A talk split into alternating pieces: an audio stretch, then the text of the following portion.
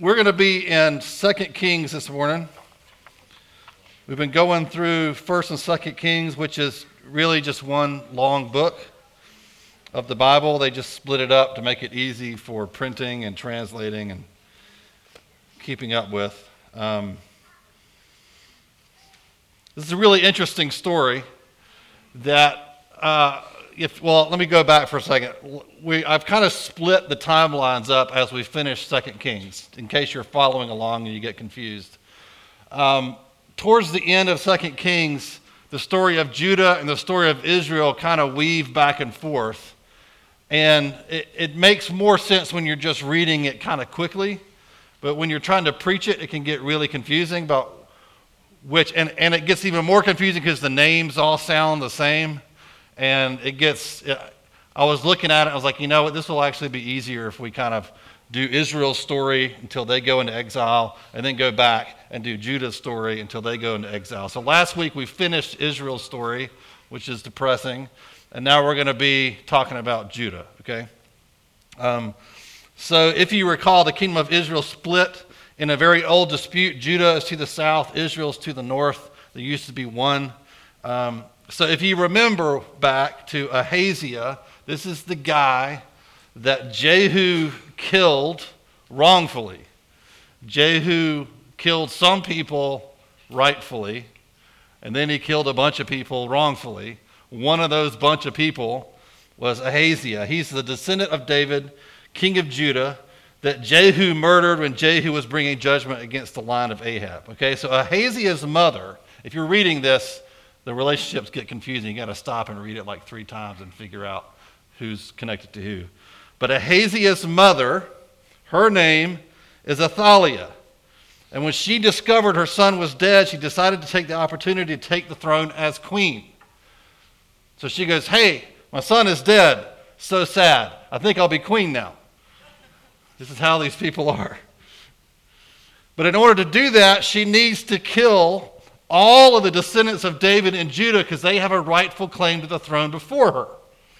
So she does, you know, as one does, and begins to wipe out an entire family line. Now, this is a problem not just because it's murder, because this is the promised, promise keeping family of David, from whom God has promised the Messiah would come. That this family would remain on the throne forever. And we've, we've looked at that prophecy several times. That this is the family that will bring the Messiah, the eternal King, the once and for all true and better, perfect, righteous King. So if David gets wiped out, if his whole family gets wiped out, well, you've wiped out the hope of the world. So this is a scary moment. She would have succeeded were it not for Jehosheba, see, the names are confusing, daughter of King Joram and sister of Ahaziah. She stole one of Ahaziah's infant sons named Joash along with his wet nurse. She hid them away out of reach of Athaliah's hitmen. Joash remained hidden in the temple for six years while Athaliah ruled Judah as her, their wicked queen who had she thought had wiped out all the competition. He was the only survivor from the line of David at this point. Isn't, there's a couple of times in Israel's history where this is true, where it's down to one person left. Like, why would God? It seems so fragile. This is a bad plan, God. Like, it seems like you'd put your, you know, the, the hope of the world in the hands of some people that were stronger and survived better. We're down to one, one little baby. Doesn't that sound like Jesus? One little baby. He's the only survivor from the line of David at this point, which made him the only one that carried the hope of God's promise. Then, when Joash is seven years old, a priest named Jehoiada, who's a great guy, he becomes very important in the story, stages a coup where the boy is revealed as the rightful king and protected by Athaliah's own military captains who are recruited away from her to protect the rightful king. And Joash is set in as the new king, and Athaliah is killed at the palace gates. It's epic stuff. So we've had this secret baby hidden away in the temple until he's old enough to take the throne. I mean, old enough, seven years old. but he's there because he's from David. That's his lineage. That's the promise. That's what God said. And that's what God's going to do. Jehoiada the priest is acting like a prophet, interestingly. He's acting a lot like he's doing the stuff Elijah used to do. You know, putting in kings, taking them out, moving things around. So all this is really interesting, but the most important event here is what the priest Jehoiada does after Joash is put on the throne. Let's look at this. 2 Kings chapter 11, verses 17 to 20. It says, Jehoiada made a covenant between the Lord and the king and the people. Triangle covenant. That they should be the Lord's people and also between the king and the people. Then all the people of the land went to the house of Baal and tore it down. His altars and his images they broke in pieces, and they killed Mattan, the priest of Baal, before the altars. And the priest posted watchmen over the house of the Lord. And he took the captains, the Carites, the guards, and all the people of the land, and they brought the king down from the house of the Lord, that's Joash, marching through the gate of the guards to the king's house. And he took his seat on the throne of the kings. So all the people of the land rejoiced, and the city was quiet after Athaliah had been put to death with the sword at the king's house. So Jehoiada renews a covenant. This is what we've been wanting to happen in Israel and never quite made it. He says we're going to renew our covenant not only between the king and the people, saying, like, hey, you know, you're, you're committed to the king and the king's committed to you. He's not going to use and abuse you anymore. I mean, you can guess where that's going to go. But for now, there's a covenant, right? And more importantly, between the king and God and between the people and God. Now we have a right relationship. This is what we wanted to happen. Jehoiada is a priest. He understands the importance of covenant and that this is what's been missing in Judah. And Jehoiada goes a step further and places guards around the true temple, not the temple of Baal. Then he escorts Joash to his throne because he's a priest. He knows the importance of worship, that the temple is the epicenter of our worship. And so he puts guards around it for the first time in probably 200 years, the temple is being honored as being important and as a place of worship. Then Joash, King Joash, makes a decree, seven year old King Joash makes a decree that the priests in the temple will collect money and repair the temple, which is over 100 years old at this point and likely very neglected. Imagine your house after 100 years of ignoring it. Yeah. For me, it's like two days. Imagine a hundred years. This is what the, the temple is in disrepair. So he says, We're going to collect money. We're going to take up a collection and we're going to replace all the stuff in the temple that's, that's fallen in disrepair. We're going to fix it back up because this is important. So we've got guards around it. We're taking up money. The problem is 23 years pass by and no repairs are made because Joash can't get anything done. He's seven years old. So he makes this decree, and, and they're taking, they're collecting money, but nothing's getting done. No repairs are being made. So it's Jehoiada, the priest, that got Joash set in as king, removed Baal worship, and now he goes and he completes the project. He actually makes a, a box and puts a hole in it. There's an actual collection box. It's biblical, right? He makes a collection box and he puts it out, and people collect the money, and then he makes everyone do the job. He rebukes the priests for not getting the work done and gets it done. So you can see here, this is important because you need to see that Joash is actually not the one leading the country at this point, it's the priest. Joash is now 30 years old and has been on the throne for 23 years, but can't seem to get anything done without Jehoiada. So before Joash is taken off the throne through another coup, he fails like every other king before him. Let's look at this 17 to 18, chapter 12. It says, At that time, Hazael, king of Syria, so these, this is one of the bad guys, went up and fought against Gath and took it. But when Hazael set his face to go up against Jerusalem, Jehoash, which is also Joash, that's just a different spelling if that's not confusing enough for you. It's the same guy. King of Judah took all the sacred gifts that Jehoshaphat and Jehoram and Ahaziah his fathers, the kings of Judah, had dedicated, and his own sacred gifts, and all the gold that was found in the treasuries of the house of the Lord and the king's house, and sent these to Hazael, king of Syria. Then Hazael went away from Jerusalem. So Joash goes and he repairs the temple. He puts guards around it. He brings all this money, restores all the treasuries, all the sacred artifacts inside the temple. And then when Syria comes and knocks on the door and says, I'm going to attack you, he empties it and sends it all to Syria so that they'll leave him alone. He caves instantly. Syria applied pressure, and Joash emptied the temple of its sacred implements. So the assessment of Joash in the end was that he failed to tear down the high places of worship, just like every other king had done. And he only dealt, because he only dealt with Baal worship, which was a positive move, but he didn't go far enough.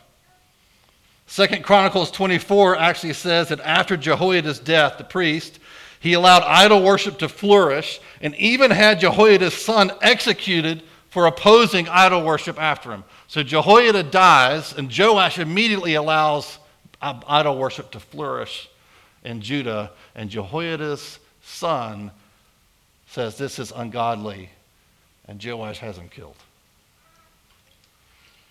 So he had a chance. he had a chance to get it right, and he failed as soon as Jehoiada was out of the picture. Following Joash, the temple appears to remain in decent shape, though now it's empty of all its treasures.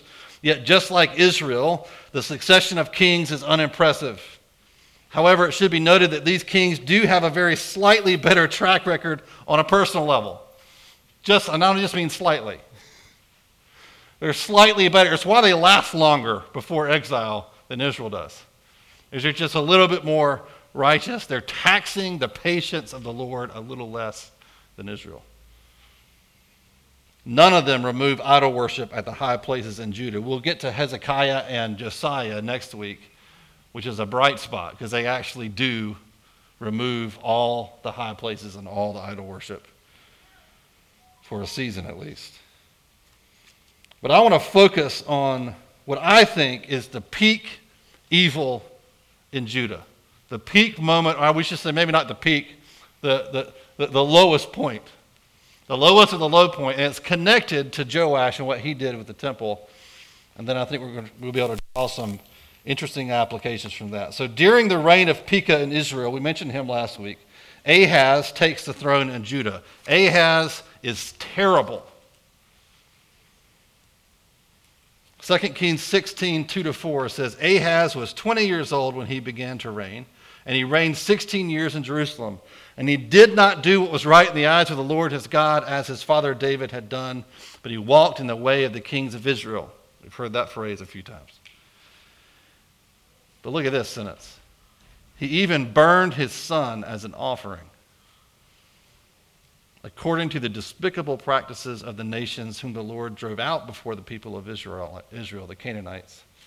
And he sacrificed and made offerings on the high places and on the hills and under every green tree. Now, I have a son. I cannot imagine burning him, sacrificing him to a false God. Child sacrifice was a feature of worship in the Canaanite worship of the Canaanite god Molech. This is probably who this is. This practice would continue in Judah for generations also happened in Israel. But Ahaz doesn't stop here. It's hard to imagine something worse than child sacrifice. But he does. Here's what happens tensions between Judah and Israel increase to a breaking point. They actually go to war with each other. Israel teams up with Rezin, king of Syria, and then and attacks Judah. Okay? So Israel has teamed up with the enemy. If you've been following 1st and 2nd Kings, Syria is always the bad guy.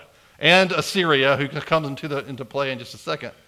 So he teams up with, the, uh, with, with Syria, and then Judah reaches out to Tilgath Pilaser, I think that's how you say that, king of Assyria, makes an agreement with them for help, but Ahaz sells the soul of the nation to get it. And here's what he does. Chapter 16, 7 through 18, it says So Ahaz sent messengers to Tiglath-Pileser, king of Assyria, saying, I am your servant and your son. Come up and rescue me from the hand of the king of Syria and from the hand of the king of Israel who are attacking me. He says, I am your servant and your son. Assyria is quite possibly the most wicked nation on the planet. Verse 8 Ahaz also took the silver and gold that was found in the house of the Lord, whatever is left, and in the treasures of the house, and sent a present to the king of Assyria. And the king of Assyria listened to him the king of Assyria marched up against Damascus and took it, carrying its people captive to Kir, and he killed Rezin. And when King Ahaz went to Damascus to meet Tiglath-Pileser, king of Assyria, he saw the altar that was at Damascus. So this is probably an altar to Molech. So understand what this is. This is probably a place where children were sacrificed to a false god and he sees this altar in Damascus.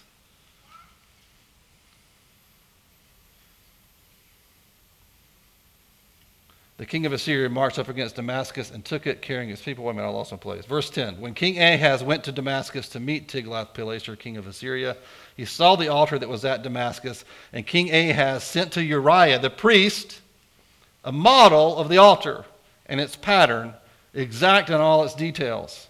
And Uriah the priest built the altar in accordance with all that King Ahaz had sent from Damascus. So Uriah the priest made it before King Ahaz arrived from Damascus. And when the king came to Damascus, the king viewed the altar. Then the king drew near to the altar and went up on it and burned his burnt offering and his grain offering and poured his drink offering and threw the blood of his peace offerings on the altar, the pagan altar. And the bronze altar that was before the Lord, he removed from the front of the house, that's the temple, from the place between his altar and the house of the Lord, and put it on the north side of his altar. And King Ahaz commanded Uriah the priest, saying, On the great altar burn the morning burnt offering and the evening grain offering, and the king's burnt offering and his grain offering, with the burnt offering of all the people of the land, and their grain offering and their drink offering, and throw on it all the blood of the burnt offering and all the blood of the sacrifice. With the bronze altar shall be for me to inquire by. Uriah the priest did all this as King Ahaz commanded. And King Ahaz cut off the frames of the stands and removed the basin from them. And he took down the sea from off the bronze oxen that were under it and put on a stone pedestal. And the covered way for the Sabbath that had been built inside the house, and the outer entrance for the king, he caused to go around the house of the Lord because the king, because of the king of Assyria. You understand what he's doing. He goes to a pagan place to Damascus and he sees their altar where they do their demonic sacrifices. And he makes a model and he sends it back to the priest in the temple to Yahweh in Judah, in Jerusalem. And he says to him, I want you to build this altar just like this, right out in front of the temple. And then I want you to stop doing the sacrifices of worship and atonement that we do in the temple to God, and I want you to start doing them on this wicked altar. And then he goes into the temple and he dismantles the entire thing, cuts it into pieces, and he makes the pathway that he would walk on Sabbath to go to the temple, and he makes it go around the temple, completely bypassing it altogether, just to appease and impress Assyria.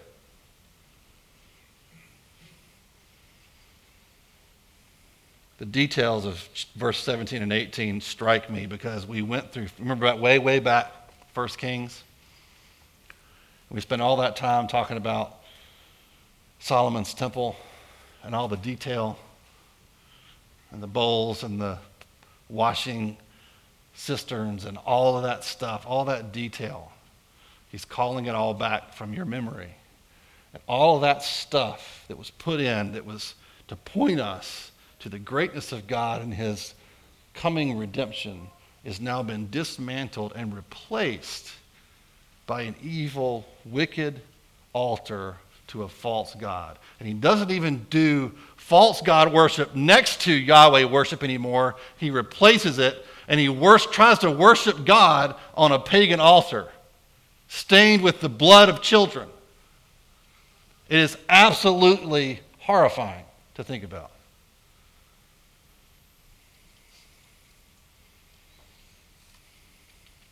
They have actually made it impossible now to worship God in the temple because they've destroyed all the implements of their worship. So I've been thinking about how, what, how does this apply to us? Right? Like, what, what, what do we, I mean, it's, a, it's like it's easy to read this and go, wow, this is disturbing what, how far this guy went. What a terrible king, right? That's all true.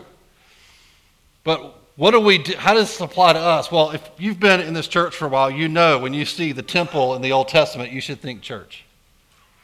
This is the church. You are the temple of the Holy Spirit. You are living stones put together into a temple, right?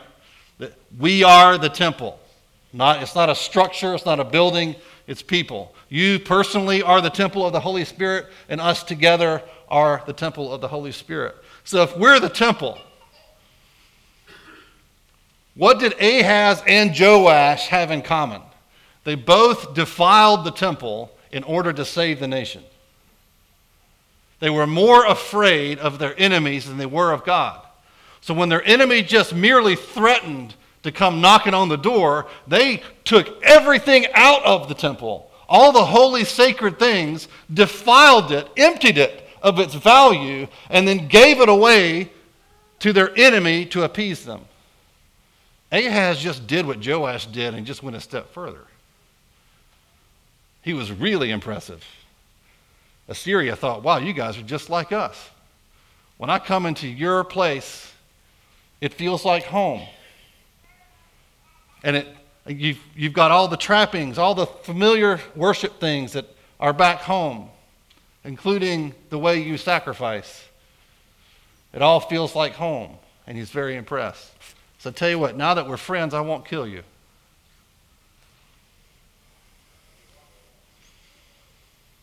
What they all missed was that you should never, ever defile the temple, temple in order to save the nation. The answer is always actually to get into the temple and worship the one true God. What they should have done, every one of these kings who did this, they should have gone and said, We have an enemy standing at our door threatening us. Let's go to God because we fear him above all else. Who else can save us but him? So we'll go to him and we'll repent of our sin and we'll worship him. And instead, they capitulated. The answer is always worship and to put your fear in the right place. So, American Christianity is suffering under a terrible temptation to empty the spiritual treasuries of the church in order to align itself with the world with the goal of saving the nation. And everybody's got answers about how America can be saved. And they're asking the church, will you, will you defile the temple to save the nation? I think there are at least two enemies knocking on our door. They are both enemies. But both of them promise to save the nation if they will just let them in the door. Just let me in. Just give me your treasures. Cough it up, church. Just let me in the door. If you let me in, I'll save you. Otherwise, I'll destroy you. The first I see is so called progressive Christianity. I say so called because I don't think the word Christianity should be hyphenated. it stops being Christianity when you hyphenate it. But it bends and distorts the long held doctrines of the church in order to bend to the will of popular ideologies regarding sex, gender, marriage, Christ as the only way to God, God's law as the basis for morality, on and on and on and on. It seeks to bend the nature of reality and truth to our will. It wants to say, I should be able to create myself in my own image. I want to be my own creator and my own God, that I am an end unto myself. It's the, the ultimate goal of self actualization. Be yourself, be your best self, your true happy self, and that's success. And so we save the world by everyone figuring out who you want yourself to be. Create yourself, recreate yourself in your own image as you would like to be. Never mind what reality is, bend reality to your own will. And if everyone can do that, then we will save the nation.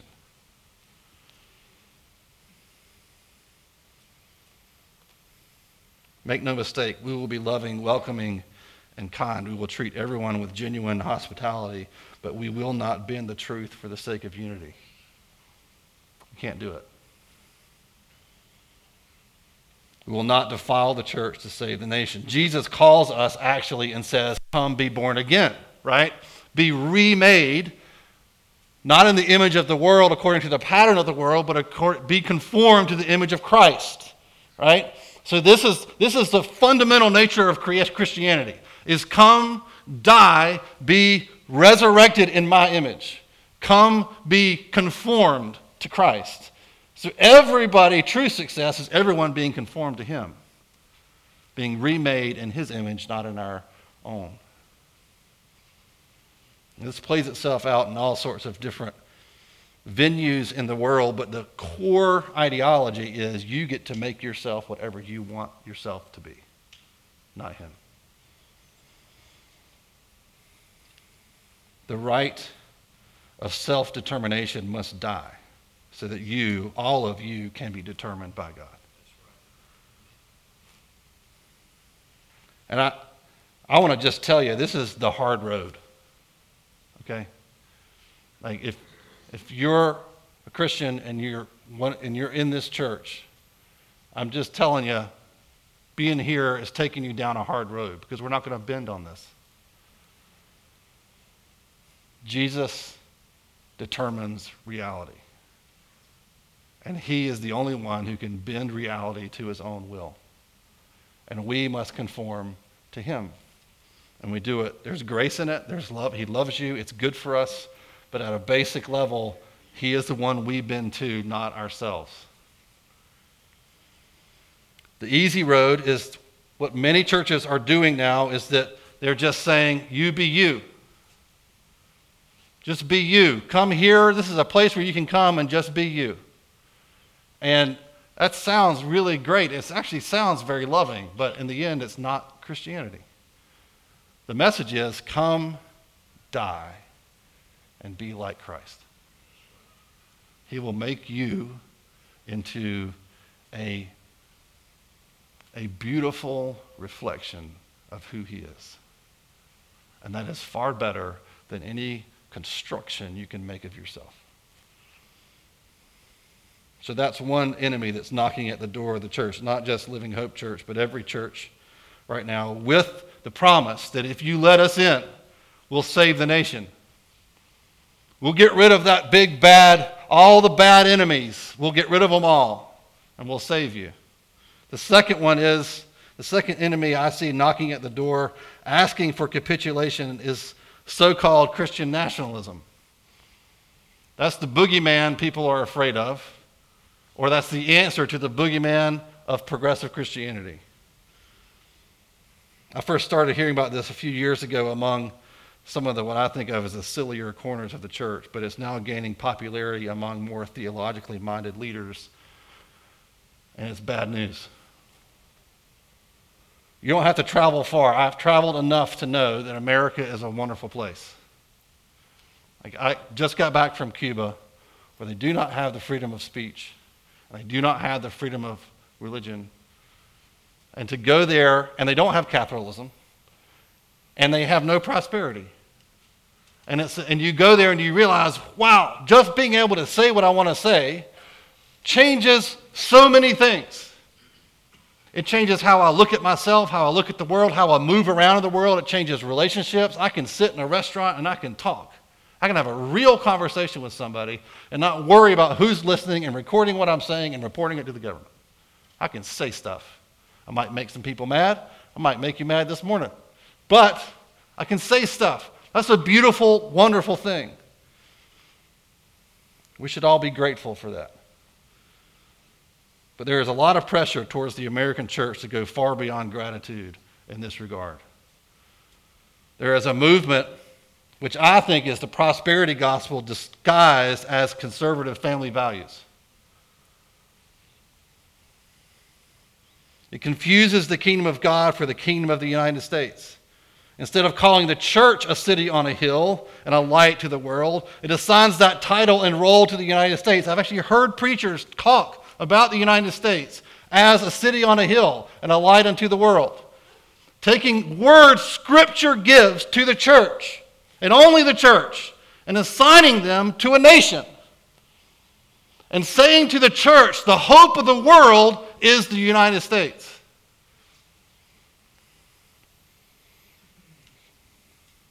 Instead of rejoicing that God has made a covenant with the church through Christ, it declares that God has a special covenant with the United States.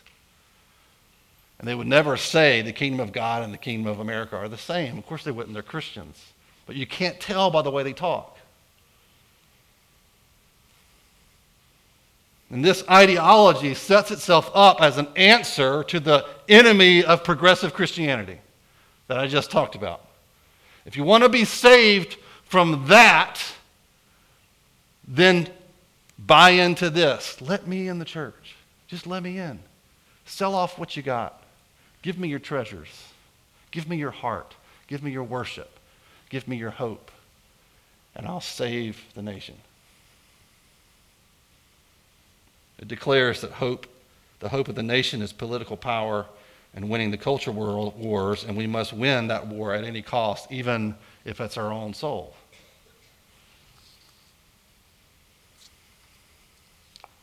But what's God's answer to a broken world? God's answer to a broken world is a spirit filled church.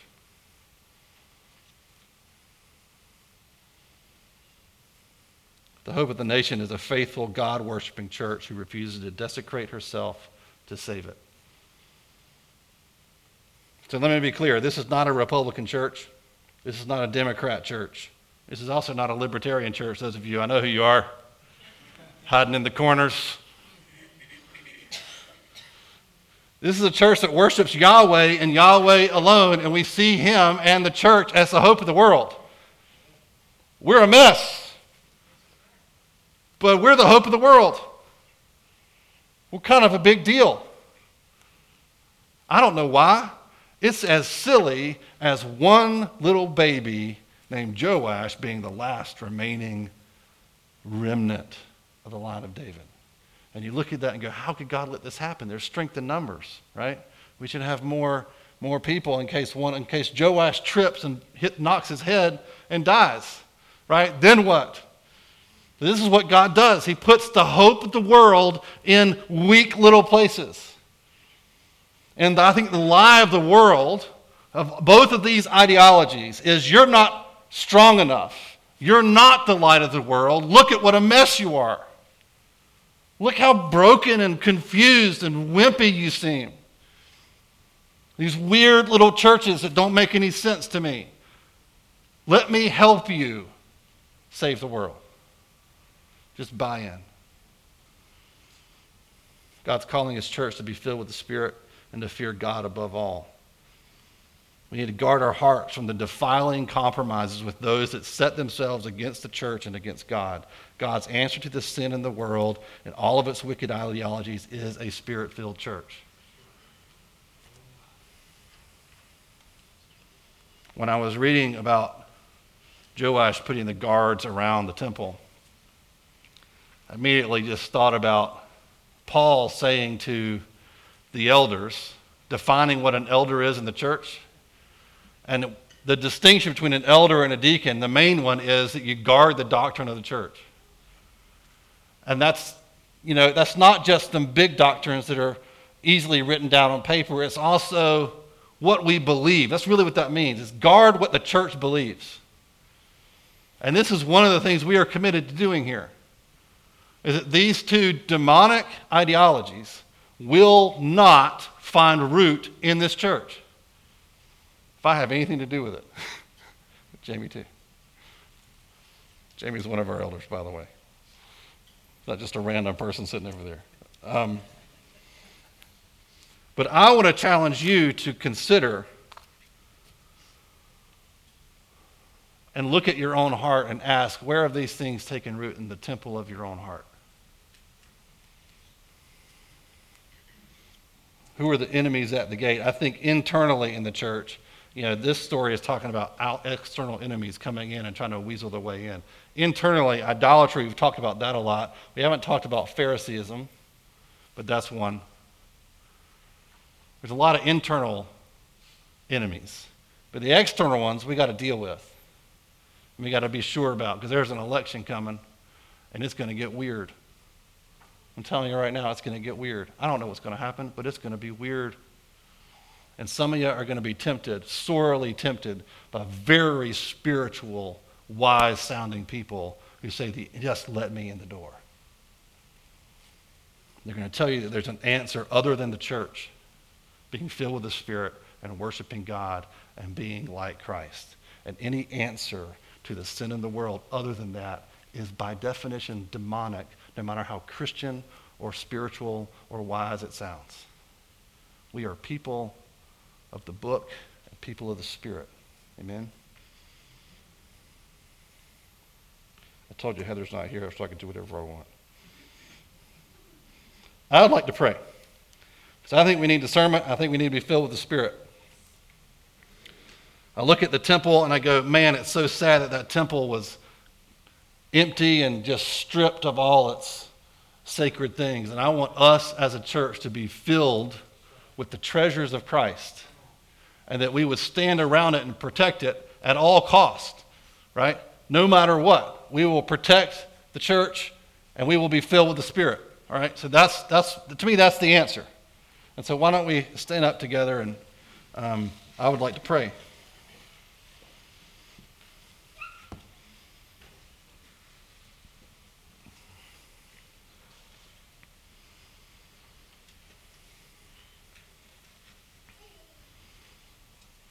Lord, sometimes it feels like, as the church, it feels like there's enemies on every side.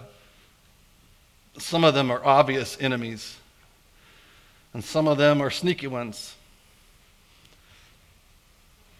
Enemies that pretend like they're our friends and ask us to make small little compromises in what we know God's called us to do and called us to be and Others are obvious, loud, and aggressive enemies. But they're all enemies. And God, we want to be faithful to you. Sometimes we don't even have the discernment to know where we're compromising. So, God, the only thing we know to do is what you tell us over and over again from the Old Testament all the way through to the New Testament is to gather in the temple and be filled with the Spirit. And to give our worship to you unfiltered, unrestricted, to not divide our worship, but to give it all to you. So we ask you right now, Holy Spirit, would you come and fill us, fill this temple, this temple of my own heart individually, but also the, the temple of Living Hope Church, this pile, this weird pile of living stones that have been put together by your hand. Would you fill us with your spirit? God, keep us from being distracted by our enemies.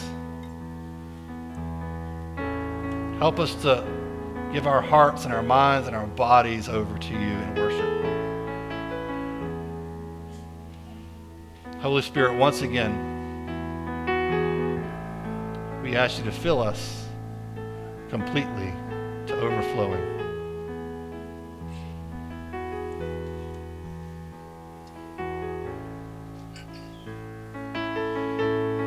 God, I pray that we would be, by the Spirit, more conformed to the image of Christ right now. that we will be filled with the power of Christ to declare the gospel to the world and to demonstrate it with power.